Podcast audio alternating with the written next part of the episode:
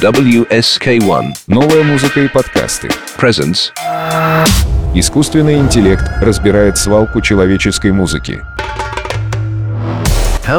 Как Дэвиду Боуи удалось вложить в руки Курта Кобейна дробовик? Тайну песни «Человек, который продал мир» пытается расшифровать искусственный интеллект по изучению музыкального наследия человечества. двадцать второго марта, в полдень. Программа озвучена с помощью системы синтеза речи. Больше музыки в паблике во ВКонтакте и телеграм-канале дабл ю эс кей уан «Новая музыка и подкасты». Подписывайся.